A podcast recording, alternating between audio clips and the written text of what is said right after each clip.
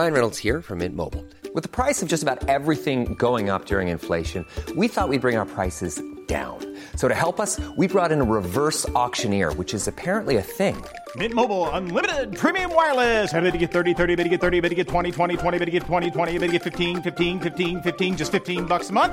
Sold! Give it a try at mintmobile.com slash switch. forty-five dollars up front for three months plus taxes and fees. Promoting for new customers for limited time. Unlimited more than forty gigabytes per month. Slows full terms at mint mobile dot com. Millions of people have lost weight with personalized plans from Noom. Like Evan, who can't stand salads and still lost fifty pounds. Salads generally for most people are the easy button, right? For me, that wasn't an option. I never really was a salad guy. That's just not who I am. But Noom worked for me. Get your personalized plan today at noom dot com. Real Noom user compensated to provide their story. In four weeks, the typical Noom user can expect to lose one to two pounds per week. Individual results may vary.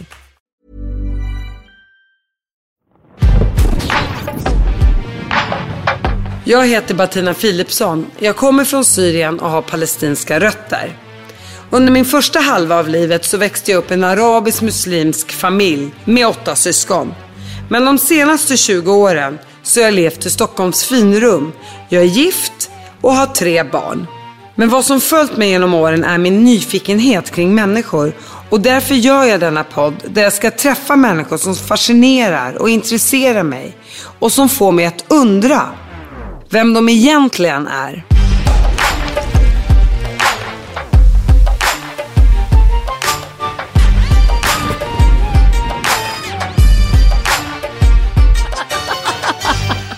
Alla grodor kommer vi, vi, vi börjar, ja. Det tror jag inte. Min gäst denna vecka är en stor person, en enastående företagare och en stor förebild och inspirationskälla för mig. Hennes historia börjar långt ifrån Sverige, närmare bestämt i Sass, Turkiet. Och hon är kristen, syrian. Gunilla von Platen. Är det nervöst att vara här? Det känns underbart att vara här, och framförallt efter en sån intro så känner jag mig otroligt hedrad. Ja. Tack snälla. Jag är som du vet otroligt nyfiken på andra människor, och det är anledningen till att jag drog igång den här podden. Och målsättningen är såklart att få klarhet i vem du egentligen är, Gunilla. Jag tycker i och för sig att jag är en sån otroligt spontan och öppen person, så det är väl ganska enkelt att, och lära känna. Och lära känna mig, det tror jag definitivt. Och det var ju som nu du och jag träffades första gången. Det, när var det? Det var i skolan, det var via våra barn som vi hittade varandra. Och du är ju bara så störtskön så man bara dör på skolavslutningar och föräldramöte, och när du kommer med dina kommentarer och din spontanitet. Så det började ju faktiskt i skolan att vi lärde känna varandra. Och sen så började vi ta en lunch och så började vi umgås mer. Det här med min spontanitet, har jag gjort någonting som jag borde komma ihåg? Och jag hörde dessutom att du har haft en karriär som väderflicka idag. Jajamensan, väderflicka, inte meteorolog. Det är... Nej just det, det är skillnad. Det är en stor skillnad. Då vill man bara vara vacker eller? Ja, ja, ja, ja. Vacker och pratig. Ja. Jag vet inte om jag är vacker, men pratig i alla fall. Nu kom svensken fram med mig. Ja, inte så vacker, men jag är pratig. Och lilla jantelagen där. Ja, exakt. Ja. Den, den, är man, den har man ju blivit påtvingad sedan man var liten. Nej, inte jag. Hur kommer det sig förresten? Men grejen är att jag upp förstod inte att det fanns en jantelag förrän jag var tjugo år och du började på Skandia. Du som är så smart, Gunilla. Ja, men där, där var jag smart nog och inte fatta den. Så när jag började på Skandia och gjorde kometkarriär och blev Skandias bästa säljare genom tiderna sedan arton femtiofem och slog alla rekord, då sa folk runt omkring mig: tror du att du är någonting? Du ska inte tro att du är någonting. Och då började jag fatta, vad då får jag inte vara någonting? Men jag är ju någonting, jag är jätteduktig, jag jobbar hårdare än någon annan och kämpar. Då har jag ju rätt att vara stolt. Och det var där jag lärde mig om jantelagen. Hur förändrades du mm. efter att du fick den känslan mm. av att nu får inte du längre skryta om mm. att du är bäst? Det är en jättebra fråga. Först blev jag oerhört ledsen och, och ganska knäckt över det. Och sen så försökte jag använda det till någonting positivt. Tänkte, nej men de jäklarna ska ju inte trycka ner mig. Nu tänker jag faktiskt jobba ännu hårdare och visa dem att jag wow. kan bli ännu bättre. För det vill jag, jag, jag, först blev jag nedslagen, men sen tänkte jag att revansch, Jag ska visa dem. Det är lite Zlatan över det. Ja. Desto mer man säger till honom, ja, eller talar om för honom eller skriver ner honom i tidningen, desto mer känner han, nu ska man visa dem och sätta ännu fler mål, vilket ja. han också gör. Ja. Det där blir en trigger. Det blir utlösande istället att du känner att ah, men jag ska banne mig visa. Och där har jag ju jag är väldigt lik min farmor till mina föräldrars förtvivlan. För min farmor var... Hon blev blind på ena ögat när hon var väldigt ung. Hon var knappt tjugo år. Hon överlevde något som heter Seyfo nittonhundrafemton. Så mördade, ja, det var ju Turkiet, muslimerna och kurderna. Över två miljoner kristna människor. Det var ju som innan förintelsen. Så Hitler hade det som en förebild för förintelsen. Hon överlevde i en sinad brunn, sex år gammal. Gömde sin bror som var då två år i skogen. Hon blev en piga åt en kurdisk familj och fick ta hand om deras barn och vara deras slav och städa och allting. Överlevde. När hon var femton år så släppte de henne fri och sa ta det till en by som heter Sass där det finns andra överlevande kristna. Och sen har min farmor alltid varit den starka. Hon ifrågasatte prästerskapet, hon ifrågasatte patriar- patriarkatet, männen, allt. Wow. Och hon stod mig oerhört nära. Hon var mer nära än vad min mamma var för mig. Och min farmor sa alltid till mig att jag kunde bli precis vad jag ville. Så jag, jag var ju väldigt trotsig, jag var ju väldigt jobbig. Och jag tror att mycket har jag fått från min farmor. Den där oräddheten. Att jag kan. Då, då vet jag vad du har fått din styrka från, Gunilla. Nu kan vi lägga av med den här podden.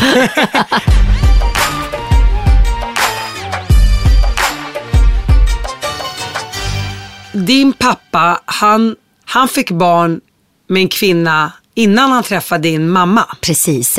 Så min pappa hade en fru och den frun dog. Så hon dog när hennes son var bara några år gammal. Anders, min äldsta bror. Så hon dog och då var ju pappa förtvivlat såklart och han klarade sig inte ensam. Och då hade min farfar och min morfar träffat varandra. Farfar hade berättat situationen om min pappa. Min morfar tyckte synd om honom och då skakade de hand. Att du ska få min dotter, Miriam som min mamma heter, när hon blir äldre. Kohandel. Exakt, men vad min morfar inte visste, det var ju faktiskt att hon hade, att min pappa hade ett barn. Det fan, framgick aldrig i den här, den här handskakningen. Nej, exakt. Men när min morfar fick reda på det så kände han att jag kan inte backa. Jag har skakat min hand, jag har gett dem mitt ord och då kan jag inte backa. Jag känner igen mig i, mm. i, i, i den historien för att mm. jag vet att min pappa växte upp. De var ju flyktingbarn mm. från Palestina, kom till Syrien. Mm. När barnen var små så satt föräldrarna som mm. redan var ingifta med mm. varandra. Det var redan inavel, mm. redan då. Ja. Och pratade om att man skulle ge varandra sina barn. Ja. För att på något sätt inte förlora barnen mm. till andra människor. Mm. Utanför. Känslan av att, vad den otrygg, otryggheten mm. skulle skapa. Mm. Så man ville gärna behålla barnen mm. Mm. ihop. Mm. Det är inte bra att blanda blod Nej. På det sättet, men man tänkte ju inte så på fyrtio, femtio, mm. sextiotalet. Mm. Det skulle jag vilja säga, jag vet inte om du håller med mig, att det är nu synen mm. på kusingifte mm. i alla fall Absolut. Hos muslimer och ja. Araber och nere ja. I Mellanöstern börjar ja. Förändras. De förstod faktiskt inte bättre. De förstod inte att det där inte är bra. Nej, utan precis att... som du säger så var det en trygghet. Jag gifte bort min dotter med min kusin här och hans son och så det är inom familjen och det blir säkert och tryggt. Men så är det ju absolut inte idag. Det har ju skett en revolutionerande förändring. Min pappa var ju mm. bortlovad då mm. med en kusin till honom. Men han var ju då, tack och lov, motstridig. Ja, just det. Med andra saker kan man väl kan man väl diskutera.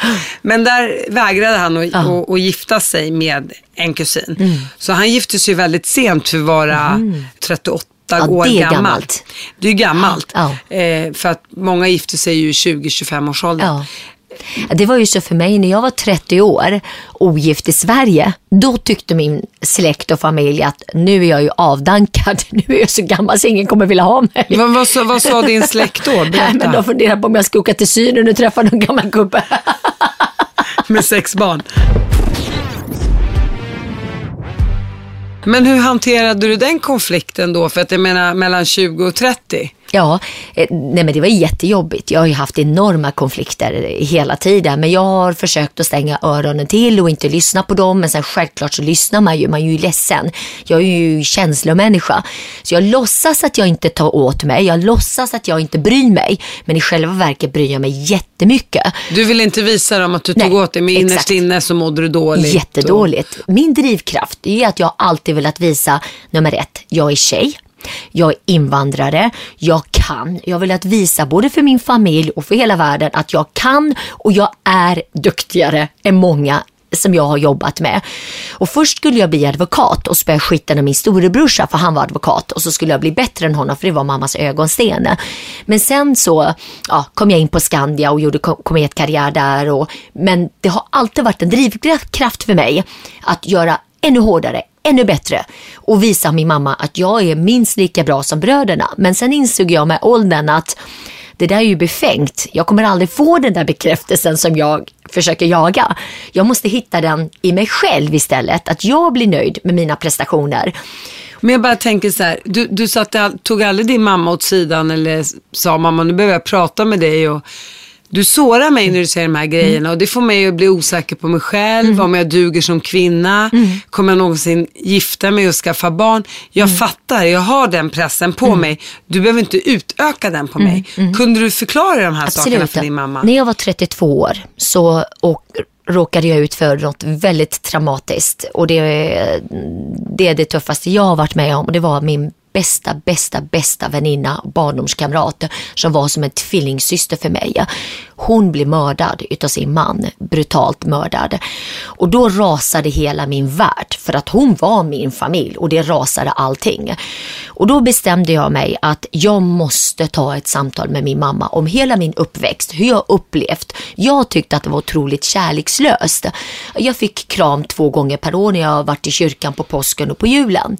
Så jag åker till Göteborg och bestämmer mig att jag måste ta tag i det här, för jag orkar inte gå vidare. Då bodde du i Stockholm? Jag bodde i Stockholm och min familj i Göteborg. Så jag åker till Göteborg och så säger jag till mamma att du och jag ska prata, och du går inte ur det här rummet förrän du och jag har pratat ut.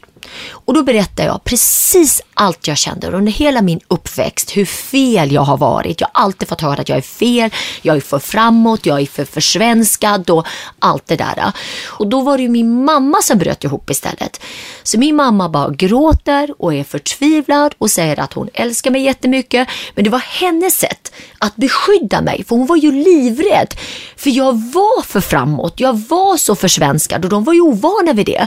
Så då var det ju så att jag satt där och fick trösta min mamma, och så inser jag, men herregud, det är inte jag som är offret, det är min mamma som är offret, utifrån att hon blev bortgift alldeles för tidigt med en man som hon inte ens kände. Men hon har nio barn som hon har tagit hand om, tagit hand om hemmet. Hon blev skjuten med fem skott och hade sju små barn, överlevde det mirakulöst. Det är synd om henne. Du säger att hon blev skjuten med sju skott, vilket låter helt overkligt i mina öron. Vad var det som hände? Mm, det var så här, det här var nittonhundrasjuttiofem. Innan ni kommer till Innan Sverige? Innan vi kommer till Sverige. Vi är i Turkiet, vi är i Sass, i den byn som jag är född i. Min morbrors dotter ska gifta sig. Så stormade in i kyrkan pojkar som hade gevär med sig. Den här flickan var otroligt vacker. Hon kände inte den här pojken, som kommer in på hennes egna bröllopsdag in i kyrkan och säger att de ska ta henne. Min mamma ställer sig framför henne med sin kropp och gör så här, säger att jag vägrar låta er ta henne. Då skjuter de min mamma med fem skott i hela kroppen. Så min, och så hon bara faller ihop i en blodpöl. De hade en hund som kom och försökte attackera och försvara mamma. De skjuter hunden också. Mamma hade långa örhängen som du har idag, som man kan dra av. När hon ligger i blodpölen, kreoler, såna här kreoler, ex, ja, då drar man av hennes örhängen. I, när hon ligger där i blod så öronen går i två delar. Och det här blev så dramatiskt. Så mamma som kvinna och kristen hade gått emot dem.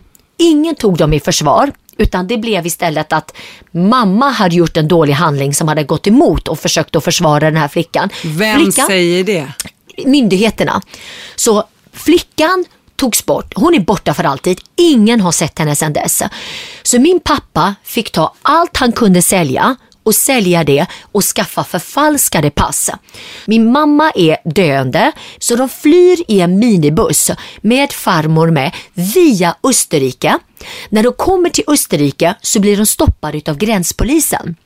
Och då är det en kvinna som öppnar där var, du vet, som en minibuss som öppnar in där var. Då ser hon hur mamma, hur sjuk min mamma är. Som är en skåpbil. En skåpbil, exakt. Alla skrek. Du kan bara tänka dig, vi skriker.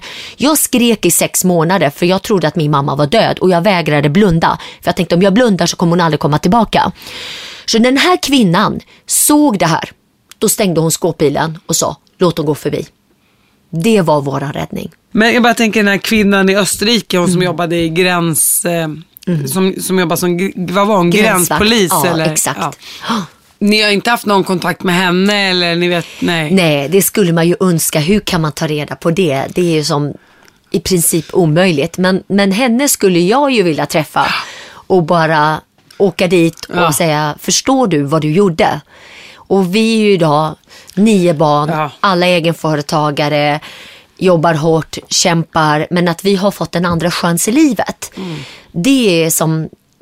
det är jag ju evigt tacksam för. Och det är därför också som du vet att jag jobbar med ett barnhem i Syrien som heter Little Angel, där vi bygger ett barnhem där du också har varit med och hjälpt oss för hundratjugo föräldralösa barn.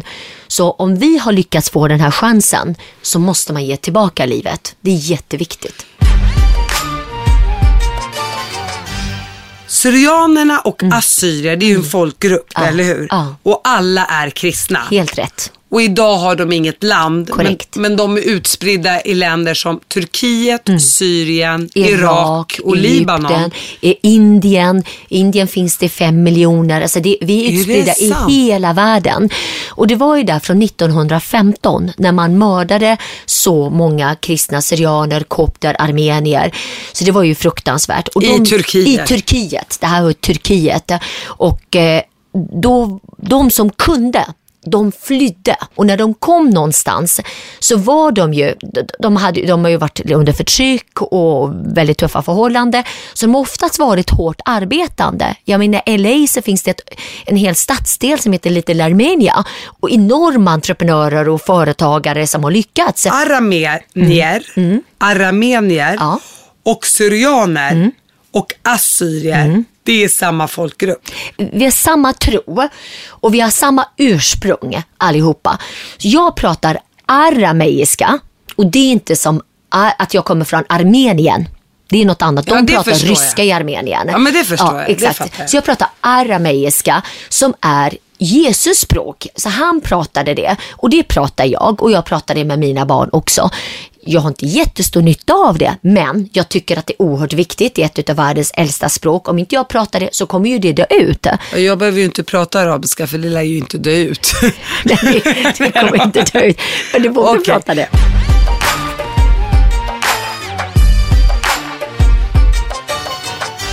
Den här förskräckliga eh, upplevelsen och... Eh, situationen mm. som, som din familj blev utsatta för, framförallt som din mamma blev mm. utsatt för.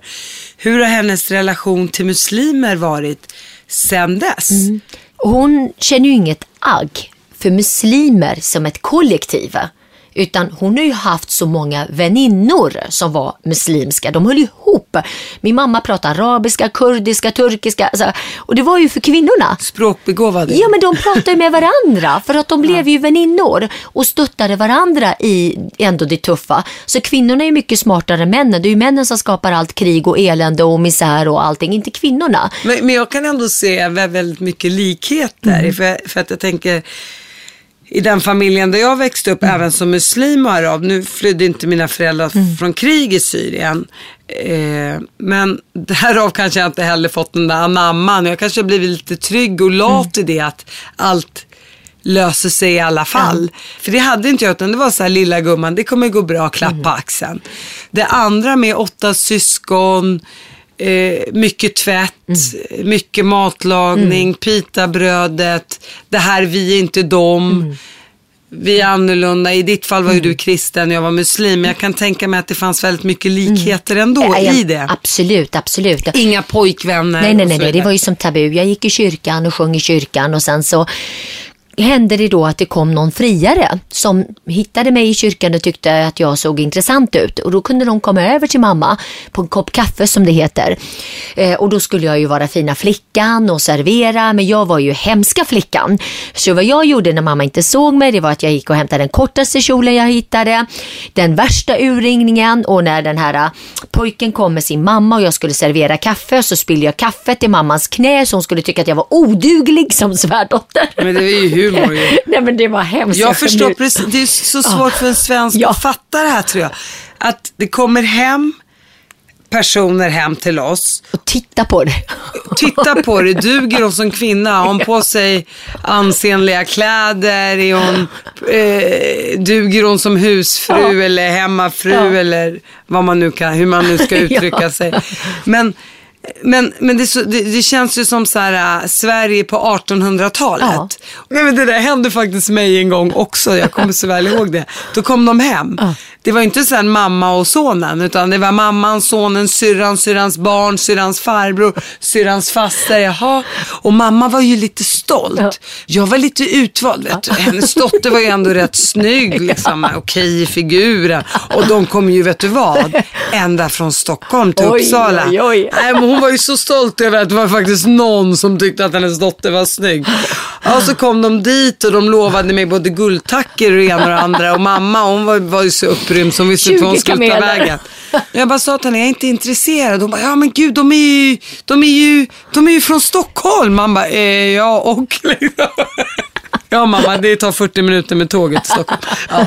Nej, men då vet jag i alla fall att jag sa till mamma så här, mamma, jag är arton år gammal. Vi har bott i Sverige, alltså jag är arton år. Du har slitit, du har varit i den jävla mm. tvättstugan fyra dagar i veckan. Du har bakat pitabröd varenda dag, du har fostrat mig, du har matat mig. Mm. Nu är jag en vuxen person. Känner du att du vill lyfta bort mig med precis vad som helst? Och jag tror att hon fick sig en väckarklocka mm. där och då. Så jag förstår precis det där med att åh, nu kommer de hit och ska se om du duger. Ja. Och, och just också det här att man kommer dö som en nucka på Glasberget. Man kommer förbli ogift om man inte gifter sig mellan arton och tjugotre. Ja. Nej, men det är ju så otroligt hur integrationen har gått. Jag, jag kan inte tro att min mamma är samma mamma som jag växte upp med när jag var liten. För jag tävlingssimmade när jag var liten. Och sen när jag kom upp i puberteten, då var det inte lämpligt att jag visade upp mig i baddräkt längre. För då har man fått bröst och former. Och idag så går min mamma varje vecka. Så går hon till simhallen. Hon har en vanlig baddräkt. Hon simmar tusen meter. Wow. Och min mamma kunde inte ens simma. Hon var analfabet. Hon kunde inte simma. Hon kunde inte skriva. Hon skriver och hon simmar. Alltså hon har allt. Och hon är så integrerad. Och idag när jag pratar med henne och pratar tillbaka den här tiden, och då säger min mamma, vi förstod inte bättre. Som, som du säger, som tonåring har man ingen förståelse för det. Man tycker de är dumma huvud som inte låter den vara ute Precis. lika sent på natten. Ja. Sen kände jag också, uppvuxen med åtta syskon, man fick aldrig vara i fred. Nej. Det var människor ja. överallt. Man, bara, ja. man kan ni bara försvinna ja. ut ur mitt liv allihopa, bara i fem minuter ja. så skulle jag må ganska bra. ja. Och det är så svårt för någon att förstå, mm. speciellt för svenskar. mm. Bara, ja, men jag är en bror eller jag är ensam barn. mm. Tänk ja. om jag hade det som dem. ja. Vad bra jag skulle ha Exakt. det. Och idag är man så glad och stolt över att man så har så verkligen. många syskon. Men jag löste det där med att få andrum och få andas. Jag låste in mig på toaletten. Så typ, vi hade bara två toaletter och där låste jag in mig ganska länge i den där toaletten. Vad så gjorde hela, du där igen? Bara var för mig själv. Jag kunde till och med göra mina läxor på toaletten. Och jag till och med drog in min lilla radio med sladd. Och för att få ut mig från toaletten drog du ut den här sladden. Du var tvungen att öppna dörren och sätta tillbaka den.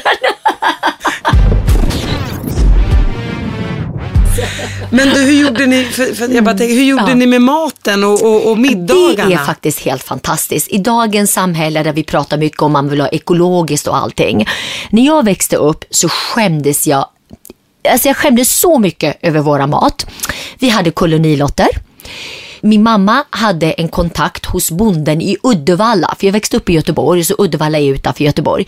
Så bonden i Uddevalla kom med mjölkbilen till mammas badkar, sprutade mjölken i badkaret, för då var den perfekt. För den var fet, den var opastöriserad och dessutom kunde inte vi gå på Ica eller Konsum men, men och köpa. Men hur fick man in slangen? Nej, det är en lång slang. Så att, så att, vi hade badkar precis närheten. Så att han kom dit och så sprutade han med den där långa slang, slangen. Så badkaret var fullt till toppen med mjölk. Med mjölk? Ja. Men, men hur skrubbade ni badkaret då innan och gjorde det ja, rent? Ja, det är klart att de gjorde kliniskt rent innan. Och sen hämtade du bara de här tjugo liters kastrullerna som alla invandrare har. Så hämtade du dem och så hade du löpe. Du vet, så känslan från Turkiet, den satt kvar ja, där hemma. Då, det var ingen skillnad för dem. Så då gjorde hon då. Jag trodde jag hade en speciell uppväxt. Men...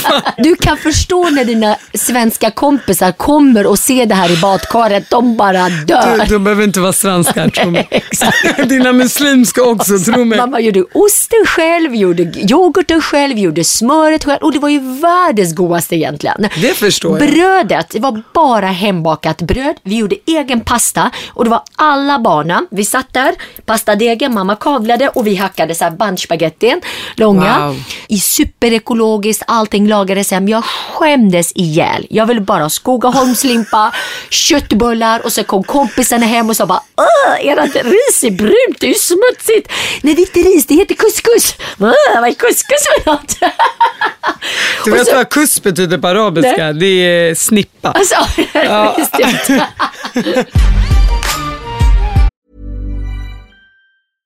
Ryan Reynolds here from Mint Mobile. With the price of just about everything going up during inflation, we thought we'd bring our prices down. So to help us, we brought in a reverse auctioneer, which is apparently a thing. Mint Mobile Unlimited Premium Wireless. How to get thirty, thirty, how to get thirty, how to get twenty, twenty, twenty, how to get twenty, twenty, how to get fifteen, fifteen, fifteen, fifteen, just fifteen bucks a month? Sold! Give it a try at mintmobile.com slash switch. forty-five dollars up front for three months plus taxes and fees. Promo rate for new customers for limited time. Unlimited more than forty gigabytes per month. Slows full terms at mint mobile dot com. I'm Sandra, and I'm just the professional your small business was looking for. But you didn't hire me, because you didn't use LinkedIn Jobs. LinkedIn has professionals you can't find anywhere else, including those who aren't actively looking for a new job, but might be open to the perfect role, like me. In a given month, over seventy percent of LinkedIn users don't visit other leading job sites. So if you're not looking on LinkedIn, you'll miss out on great candidates, like Sandra. Start hiring professionals like a professional. Post your free job on linkedin.com slash people today. Jag, jag vet att man, man skäms ju alltid för någonting, ja, såklart, för att allting som är lite annorlunda, mm. i det här fallet var det väldigt mycket annorlunda. Ja. Min pappa är ju döv i ena örat och hörselskadade andra. Ja. Han satt ju alltid framför sitt mm. lilla bord och tittade på tv. Men jag vet att han skrek jämt, och det gör han ju fortfarande. Och mina kompisar, när de kom hem till mig, det var så pinsamt.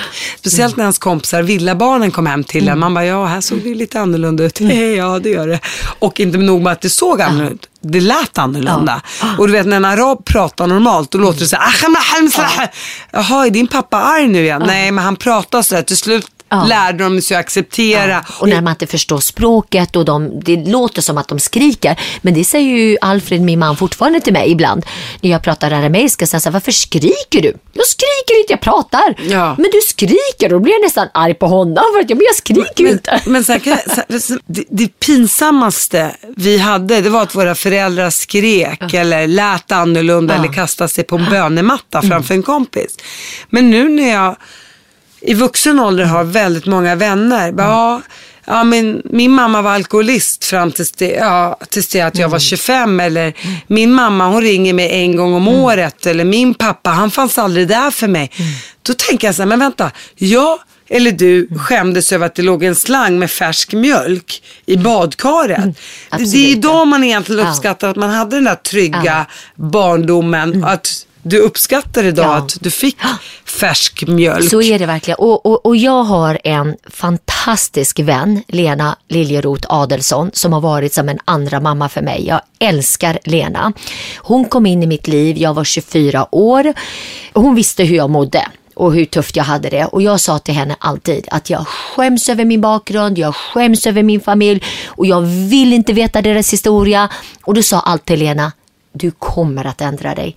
Du kommer en dag vilja veta dina rötter, förstå dig själv. Och jag sa till henne, det kommer aldrig ske, sa jag. För då hade du flyttat till Stockholm och kände att, åh, oh, äntligen har jag liksom klippt. Exakt, med den här. Jag får andas, jag får vara mig själv och jag bygger min bolag och allting. Men sen, så när jag fyllde fyrtio så bestämde jag mig att nej, nu är det slut på att skämmas över min bakgrund. Och hade världens kalas som var tusen och en natt-tema med allt, musiken, maten. De satt där och gjorde pitabröd på golvet, alltså allt, allt, allt. När jag växte upp så kände jag, jag är inte svensk, jag är inte syriansk, jag är ingenting. Jag är mitt emellan och mådde så dåligt av ja, att jag var ingenting. Ja, man känner ju att man är ett ingenmansland. Exakt, det har jag pratat med andra allt. Om. Det finns liksom ett glapp i svensk mm. kunskap. Jaha, men nu har den gått ur tiden.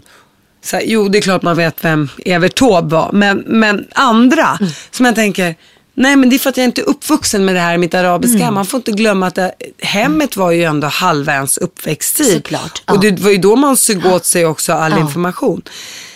Men jag är bara så nyfiken på din kompis där eh, som, som, som, som blev mördad av eh, hennes man. Hur har det förändrat ditt liv och har hon barn? Va, va... Hon har en son och han har ju levt med skyddad identitet och han har ju varit som, ett, ja, som min son. Han är ju en del av min älskade väninna och kommer alltid vara en del av henne och det Det förändrade mig jätte, jättemycket. Jag var mitt i mitt företagsbyggande och sen hände det här och då, ja men hela världen rasade samman. Det var fruktansvärt. Det, jag, jag kan inte beskriva det och jag, jag lider av det varje dag. Jag tänker på henne varje dag.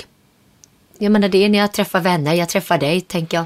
Vad skulle Veronica tycka? Vad skulle hon tänka? Det är så här sjuka grejer i vardagen. Som din tvilling själv. Ja men hon var det. Hon var svensk men folk trodde att hon, hon var utländsk för hon var vallon och mörkhår och, blå, och bruna ögon. Jag, jag kan stå i godisbutiken och plocka mitt lösgodis och så kan jag stå och skratta för mig själv och tänka det där skulle Veronica ta och jag skulle ta det här så skulle vi kiva. Så vi, kan, vi, vi delade allt, allt, allt. Det fanns inte en dag jag gick och la mig utan att jag pratade med henne. Inte en dag. Vi delade allt. Och vi kunde vara arga på varandra. Vi kunde rasande. Vi var väldigt starka båda två. Men vi älskade varandra överallt. Överallt. Vi sa alltid, killar kommer och går.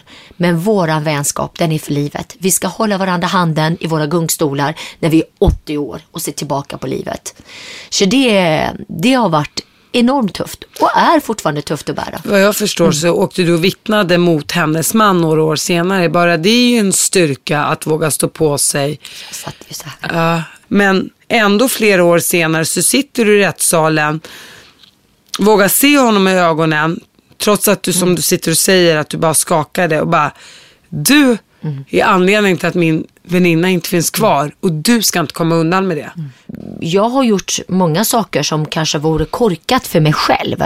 Jag borde bara tänka rent egoistiskt. Skit i det här, berör inte mig, släpp det. Men jag kan inte. Jag kan inte bara titta på. Jag måste agera, jag måste förändra det. Men det, hade, det är mycket lättare att stoppa huvudet i sanden och säga att det där berör inte mig. Jag skiter i det, jag kommer gå vidare ändå. Men jag har svårt för det.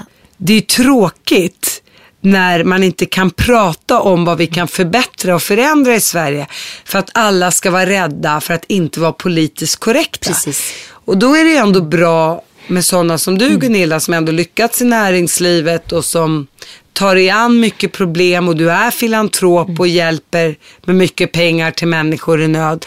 Att säga, men hej hej, mm. vi har ett problem. Mm.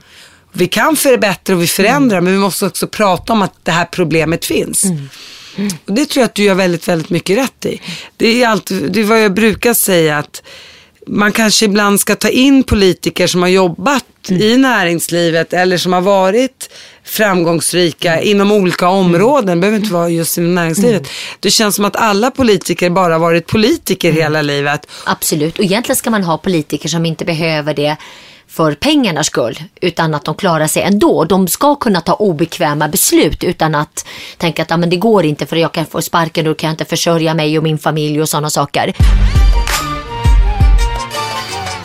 Hur många anställda hade du i ditt bolag som precis har blivit sålt? Jag hade ungefär fyrahundra. Men du, gör även, du har massa fastighetsaffärer mm. och massa saker. Vi, vi orkar inte prata om allt. Men, okay. men, men, men det är också, du har jobbat stenhårt. Det gör ju alla, det fattar ju mm. du med. Ibland kan jag tänka så här, ja men det spelar ju egentligen ingen roll, för är man sjuksyrra eller lärare mm. så kanske man jobbar exakt lika hårt. Men, mm, men det, det, det är ju skillnad, måste ja, stoppa det här. Ja. Eh, för att det är så här att jag, jag träffade idag en kompis som är också entreprenör, men kille. Och vi pratade ju just det här. Jag sålde allt jag ägde. För sjutton år sedan sålde jag hus och hem och möbler, smycken, allt. Var bodde du då? I Göteborg. Eller? Nej, ja, det var ju det som var så fantastiskt. Jag bytte tjänster med en hyresvärd. Jag sa att om jag får bo i din etta så får du anlita mitt företags tjänster för samma summa. Plus att jag blir fastighetsskötare, jag skottar snö, jag tvättar i trapphusen, gör allt för att jag ska få bo i den här lägenheten. Så allting löser sig om man är kreativ. Det... det var uteliggare var ju inte ett bra alternativ, så jag var tvungen att lösa det på något sätt. Men jag sålde allt jag ägde, satsade i aktiekapitalet i bolaget och jobbade bokstavligen dygnet runt. Och i två års tid hade jag inte en krona i lön och skulle överleva. Så jag var tvungen att förhandla med hotellet jag bodde att jag skulle få en voucher för hundra kronor så jag kunde få äta middag gratis. Och sen åt jag frukosten, så åt jag tills jag sprack och tog med mig några frukter till lunch. Alltså man tänker som hela tiden så. Men den uppoffringen som jag gjorde, det är inte många som ändå är beredda att göra det. Sen kom jag från Göteborg. Jag pratar för fort, jag går för fort, jag är tjej, jag är invandrare, jag passar inte in, jag förstör. Eh, när jag kom upp till Skellefteå så skrek de på mig och sa den jävla främmande fågeln. Främmande fågeln betyder svartskalle, det är ingenting annat. Och sen kom jag... skata då eller? Men det betyder svartskalle. Kråka. Ja, kråka. Så du förstår ju. Och man hånade mig, man skrattade åt mig. Men det här var ju när du redan hade börjat bygga upp ditt bolag. Det var det jag bör- höll på att bygga. Exakt. Och, och då tänkte jag så här, de ska få se. Jag kom upp, när jag kom upp det var minus trettio grader. Ögonfransarna blev isbitar för det var så kallt och jag fick så mycket tårar. Och sen började jag gråta. Och så ringde jag min kompis Veronica och bara, och jag har förstört mitt liv. Jag har satsat allt, jag har inget hem, jag har ingen säng, jag har inget. Satsade det här bolaget i minus trettio grader och alla hatar mig här.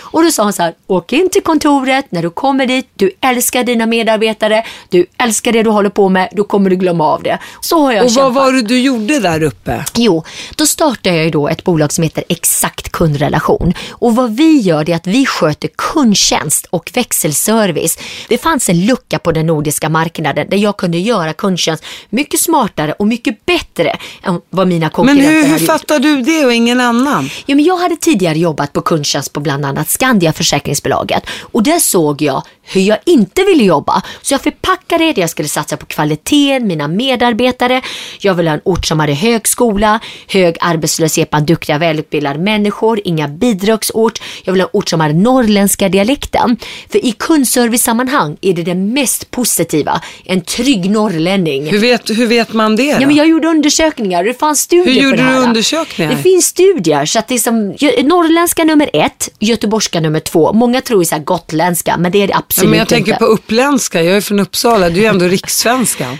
Ja, det, stockholmska går ju bort för många tycker ju att det är tyket och, och så. Alla skrattade ihjäl sig åt mig.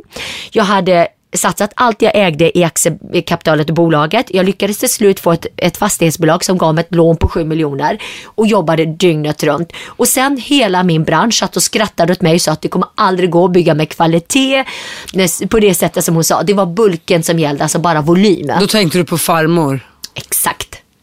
Nu jäklar ska de få se. De kan sitta där och fika och käka mm. lunch och skratta åt mig, så ska vi se vem som skrattar sist. Och idag när du är miljardär, hur mycket skrattar de då tror du?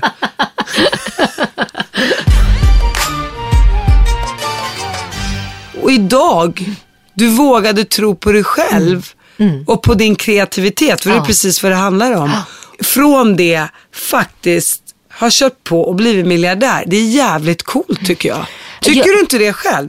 Jag måste nej, bara men, fråga. Men jag, Från att inte ha någonting och absolut. Gjort den resan själv. Ja, men jag har ju också gjort en klassresa ja, kan man ju säga. Verkligen. Jag kommer ja. Från en familj där, man, där det inte fanns någonting. Men jag halkade in mm. på ett bananskal och hoppsan, jag träffade en rik man och nu kan nej, jag också nej. äta hummer ibland. Jag visste inte ens vad det var. Och du har ju ändå gjort ja. Det med liksom dina egna händer. Ja. Och det tycker jag är fantastiskt. Ja, och det är sen när vi var inne förut. Men jag har ju varit väderflicka, men det är något. Och tv-stjärna. Ja, ja, ja. Nej, men vi var inne på det här med kulturer. Och eh, det här med mat och så. Jag utgår från att när dina vänner kom hem till dig så bjöd din mamma alltid dem på mat. De fick Absolut. Sätta sig ner och äta. När jag växte upp och jag var hemma hos mina kompisar fick jag sitta i deras rum och vänta till de hade ätit färdigt. Jag fick aldrig smaka på deras mat. Så var det för mig också. Ja. Och när det var lördagsgodis, då satt jag bredvid min kompis som det var i sängen och någon annan och bara tittade på hennes godis och satt och tråna och väntade på att hon skulle tröttna på den där godispåsen och att hon skulle slänga lite smulor till mig. Och då tänkte jag, när jag blev stor och jag var sex år, jag ska tjäna så mycket pengar så jag kan gå och köpa min egna godisbutik. Ja. Det var mitt mål. Det där har jag sagt till många på Östermalm då, som är, det anses ju vara ett fint område i Sverige där, där folk har pengar. Men förstår ni, när jag växte upp och gick hem till mina svenska kompisar och de skulle äta middag, då satt man och läste en Kalle Anka på rummet. Och då så säger de att nej, men så där var det aldrig hemma hos oss. Men det är så konstigt, för varenda person jag pratar med med invandrarbakgrund mm. som bjöd hem allt och alla, man bjöd på pitabröd och mat, precis mm. som jag pratade om den här generositeten mm. och öppenheten, den fanns ju inte nej, på samma nej, sätt. Nej, men jag tror att det, det är en stor kulturell skillnad och, och, och det där sitter ju i, det är så för mig, om jag har för lite mat hemma, jag bjuder hellre mina gäster och så får jag vänta med att äta själv. Det Absolut. Är en självklarhet, det sitter i ryggmärgen, så är det bara, vi ja, uppfostrade ja, ja. så. Nej, men det där, ja. så, det där känner jag igen. Har det med snålhet att göra mm. eller har det snarare med att vi gjorde så mycket gryta och ja. så här stora kok så att ja. för oss kanske var enkla, det fanns alltid mat över, medan mm. kom man hem till en svensk familj och de var fem i familjen, då var det typ tio plättar, mm. det var två plättar per ja. person. Det var deras... Men det fanns helt enkelt inte. Nej, det, ja. man var inte inrätt. Om jag kom då dit, då störde jag hela deras upplägg. Ja, hela strukturen. Ska jag då ta två, tre plättar? Mm. Ja, då blev det ju inte rättvist i familjen. Jag vet inte vad det är, men något, något men var det. Men vi hoppas att det förändrats idag. Så det tror jag. jag. Vi har ju präglat dem lite. Exakt. Ja, vi har präglat men, Sverige. Ja, men det där var en drivkraft. Och det var där när jag var sex år. När jag inte fick mitt lördagsgodis, då bestämde jag mig att jag ska klara mig själv. Jag ska vara ekonomiskt oberoende och jag ska köpa min godisbutik. Så jag började ju sälja glass. Jag gick till glassbilen och så köpte jag glasspinnar för femtio öre pinna. Sen gällde det att sälja de här pinnarna för en krona innan de smalt. Och då sprang jag som en tokstolle i området där vi bodde och sålde de här glasserna. Jag har jobbat i alltså, leksaksbutik, jag har jobbat på restaurang, jag har städat, jag har modeller, jag har jobbat på post, jag har jobbat på... Ba- alltså, multitasker. Jag, men alltså, jag har jobbat under hela min skoltid.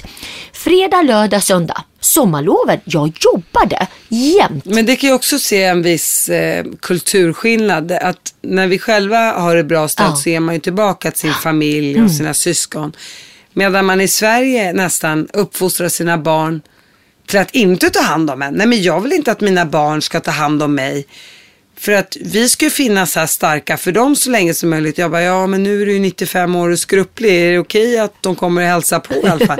Ja, men det går inte, för jag har bara ett barn och det barnet bor i Australien, ja. så det går inte. Nu, nu, nu kan man ju inte generalisera Nej. såklart. Mm. Men jag kan ändå känna att det finns en viss skillnad. Mm. Jag bara undrar, sen när du väl träffade ja. din man, ja. en svensk man träffade ja. du till slut, Alfred. Ja. Nu har du sagt att jag träffade någon innan Alfred först. Så att jag flyttade hemifrån när jag var tjugotvå år och det fanns inte en syriansk tjej som hade flyttat hemifrån. Så det i sig var katastrof. Eh, ja, för där är ju också kulturen lite lika. Man flyttar absolut. inte hemifrån förrän man gifter sig. Absolut, i stort det finns inte på kartan. Det... Men det här är ju tjugotre år sedan jag flyttade hemifrån. Då hade ingen syriansk flicka flyttat hemifrån utan att vara gift. Och först levde vi ihop såklart utan att vara gifta, och det i sig var ju katastrof. Men det visste synd. dina föräldrar om att ja, de levde fick ju reda på det. Det var Absolut. någon som skvallrade. Ja, precis. Han var arton år äldre än mig och jag hade aldrig haft en relation. Så det är klart att bli uppvaktad av någon som är arton år äldre i första relationen. Jag blev ju jätteimpad. Och förlorade du oskulden där och då? Aj, sa det. Ja. Nej, men den relationen... Men där förlorade du oskulden. Ja, och sen... va, va, va, blev, kände du dig så här... Känner man sig då lite så här, oj då, jag är inte gift och har förlorat oskulden? Nej, det kände jag inte alls. Nej, du kände dig redan. Jag hade inte, nej, jag kände, jag, jag har inga skrupler med det. Jag, jag tycker inte att jag var en dålig flicka. Jag var tjugofyra år och jag tycker inte, jag menar svenska ögonsmått så var jag ju... gammal. Ja, men det men, förstår men, jag. Men jag tänker, man, ja. man har ju alltid liksom en fot i varje värld. Absolut, absolut. Och, och vad var... sa foten som var i den syrianska ja, världen? Ja, och det var ju så här att när jag var arton år och gick ut på krogen. Jag trotsade ju mina föräldrar och gick ut. Men jag väl kom till ett diskotek. Jag ställde mig i ett hörn och var livrädd och var så nervös. De trodde att jag gick ut och, och, och blev uppraggad utav killar. Jag stod i ett hörn och vågade inte prata med killarna. Och killar som kom fram till mig och bara, nej, nej, jag, inte. jag vill inte ha något. Och bara stod där och tittade på ungefär. Så, så det där fanns ju verkligen i mig. Så, men när jag träffade honom, jag kände ju ändå att jag tyckte att han var rätt då. Att det, jag hade inga dålig samvete eller så. Sen var han ju fel för han var alkoholist och var jättedum. Så det, den relationen gick åt helvete. Känner du då så här, fan mamma kanske har rätt. Jag kanske borde gifta mig med en syrian. Nej, och bara bli det har jag aldrig för. känt i hela mitt liv. För att jag, jag vill gå min väg. Och sen träffade jag min älskade Alfred. Jag var trettiotvå år. Och då levde vi också tillsammans i synd utan det gifta. Var i Stockholm. Det var i Stockholm. Och då var min mamma förtvivlad. För hon sa att Gud ser dig. Ni lever i synd. Och så jag hoppas att Gud ser mig mamma. Det var synd sa du. Jag är trettiotvå, jag är inte oskuld längre. Men nu älskar min mamma Alfred över allt annat och det är fantastiskt. Och det roliga är, jag är nummer fem i syskonskaran. De ovanför mig har alla träffat syrianska personer och alla under mig har svenskar. Otroligt, du, ja. du var brytpunkten. Jag var bry- exakt, så att jag ändrade beteendet och framförallt visade att det gick jättebra och det blev bra.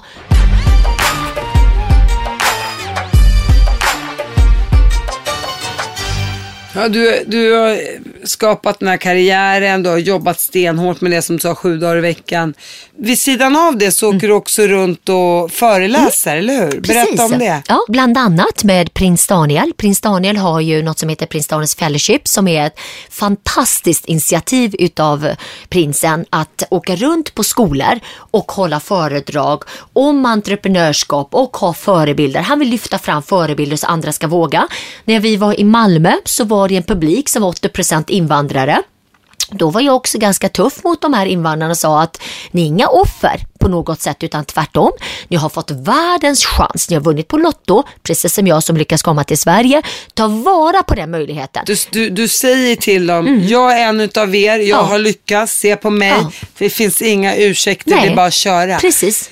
Hur kan reagerade de på det? Positivt.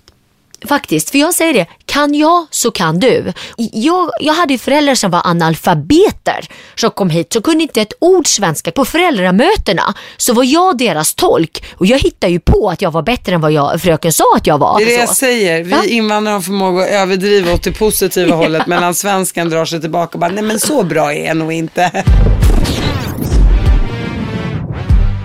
Jag bara, bara tänker på det här, när, när du åker runt om i Prins Daniel, mm. ni är några stycken ja. när ni åker runt. Ja. Vi är några entreprenörer på scenen och prinsen. Vad, vad tycker han om hela din ja, men han är driftiga väl... framtoning? Ja, men han och... gillar ju det och han tycker att det är viktigt att visa och vara en förebild.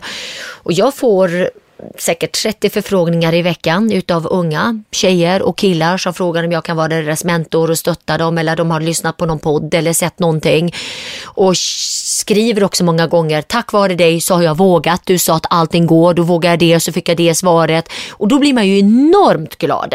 Jag menar, om jag i den här podden kan inspirera en person och våga förändra sitt liv om man har en tuff situation oavsett om det är svensk eller invandrare var som helst, att tack vare det här samtalet förändra sitt liv. Men då har vi lyckats. Och det är, det är ju också viktigt tror jag att människor som har lyckats, Prins Daniel eller mm. du eller vem det nu än är, eh, är finns på plats, mm. se de här ungdomarna, visa dem att mm. jag är här också mm. för erans skull. Och så när man är i tonåren, när jag var i tonåren, jag mådde så fruktansvärt, fruktansvärt, fruktansvärt dåligt. Så det går nästan inte att beskriva hur dåligt jag mådde med den här kulturkrocken och allt jag hade. Och många gånger när jag låste in mig i den här toaletten som jag berättade om, då tänkte jag många gånger så här. Om jag hoppar ner genom fönstret och tar livet av mig, undrar om min familj kommer sörja mig då. Det tänkte jag många gånger. Och vad var, var, var som det som fick var... du känna att de inte skulle bli ledsna om du dog? Nej, men det var ju dog. på grund av hela den här konflikten. Att jag var så försvenskad, jag var så annorlunda, jag var deras huvudvärk, jag var ju bara ett problem, för jag var så framåt och hela den biten. När jag var femton år så skulle jag sluta äta mat. Bara för att det kunde jag kontrollera. Men det blir ju bara fel. Alltså, förstår Vad du? Blev du anorektiker då under Nej, ett tag? Jag älskar ju mat för mycket. Så att ja, det, det vet jag ju att du inte har de problemen idag. Men jag tänkte, ja. hade du det då för att visa ja, dem? Ja, att... ja, det var markering. Och då var ju mina föräldrar förtvivlade. Och sa att vi förstår inte, vad ska vi göra med dig? Du har tak över huvudet, du har en säng, du har mat för dagen. Vad är det för fel på dig? Och jag sa bara det, jag vill bara att ni säger att ni älskar mig. Sa du det då? Absolut. Och de bara... Alltså mamma bara tittade på mig och förstod ingenting vad jag pratade om. Men sa hon där och då, men jag älskar dig, Gunilla? Nej. Det sa ni inte. Hon tyckte du bara var dum som sa en sån sak. Jag var dum.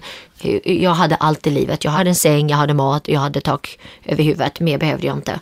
Men... För hon hade minsann haft det mycket tuffare och klarat det. Ja. Hon har till och med blivit bortgift med en man som hon ja. inte ville leva med. Bortgift, och skaffat nio skjuten, barn. Tagit hand om mina fastrar som var pain in the ass för henne. Allt möjligt. Så att, alltså, hon har haft ett fruktansvärt liv. Men med allt det här sammantaget så jag inte bitter för fem öre på något sätt. Det har präglat mig. Jag är väl en sån här maskrosbarn som överlever mot alla odds, allt hur tufft det än har varit. Och, och jag kanske inte hade varit den jag är om jag inte hade haft det så tufft som jag haft det. Men du, du, ja. du, var, du sökte en bekräftelse ja. som du kände att du inte fick. Mm. Och du vet, med nio barn ibland så... Men vissa... jag förstår henne. Ja. Alltså jag, jag har ju fyra där jag försöker vara rättvis med bekräftelsen till dem. Och det är ja, inte lätt. Och den är, alltså med ja. varenda dag ja. har jag ju tjafs med unga. Ja. Nej, men Axel fick och jag fick inte. Och den fick och jag fick. Och du gillar den mycket mer än du gillar mig. Då blev jag alltså, vet du vad, jag gillar inte någon av er, går härifrån. Och så inser jag bara, men shit, nu låter jag som min pappa. Oh. ja. Gunilla, jag är så glad för att du har varit med i min podcast. Nu måste du säkert iväg på något superviktigt möte, men är det någon som hinner som är en Duracell-kanin så är det ju du. Ja, men man brukar väl säga det, den som har mycket och göra får mycket gjort. Det är därför jag inte får någonting gjort. Nej, men det har varit eh, underbart att få sitta här med dig, och jag gör det för att det är du och för att jag älskar dig. Du är en fantastisk person. Du, så detsamma. Tack för att jag fick komma. Tack snälla för att du kom, verkligen.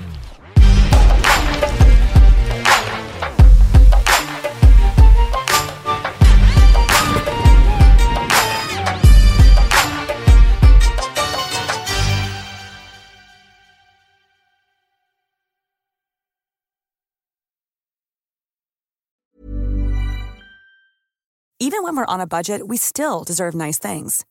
Quince is a place to scoop up stunning high-end goods for fifty to eighty percent less than similar brands. They have buttery soft cashmere sweaters starting at fifty dollars, luxurious Italian leather bags, and so much more. Plus, Quince only works with factories that use safe, ethical, and responsible manufacturing. Get the high-end goods you'll love without the high price tag with Quince. Go to quince dot com slash style for free shipping and three sixty-five day returns. Imagine the softest sheets you've ever felt. Now imagine them getting even softer over time. That's what you'll feel with Boll and Branch's organic cotton sheets. In a recent customer survey, ninety-six percent replied that Boll and Branch sheets get softer with every wash. Start getting your best night's sleep in these sheets that get softer and softer for years to come. Try their sheets with a thirty night guarantee. Plus, get fifteen percent off your first order at boll and branch dot com. Code BUTTERY. Exclusions apply. See site for details.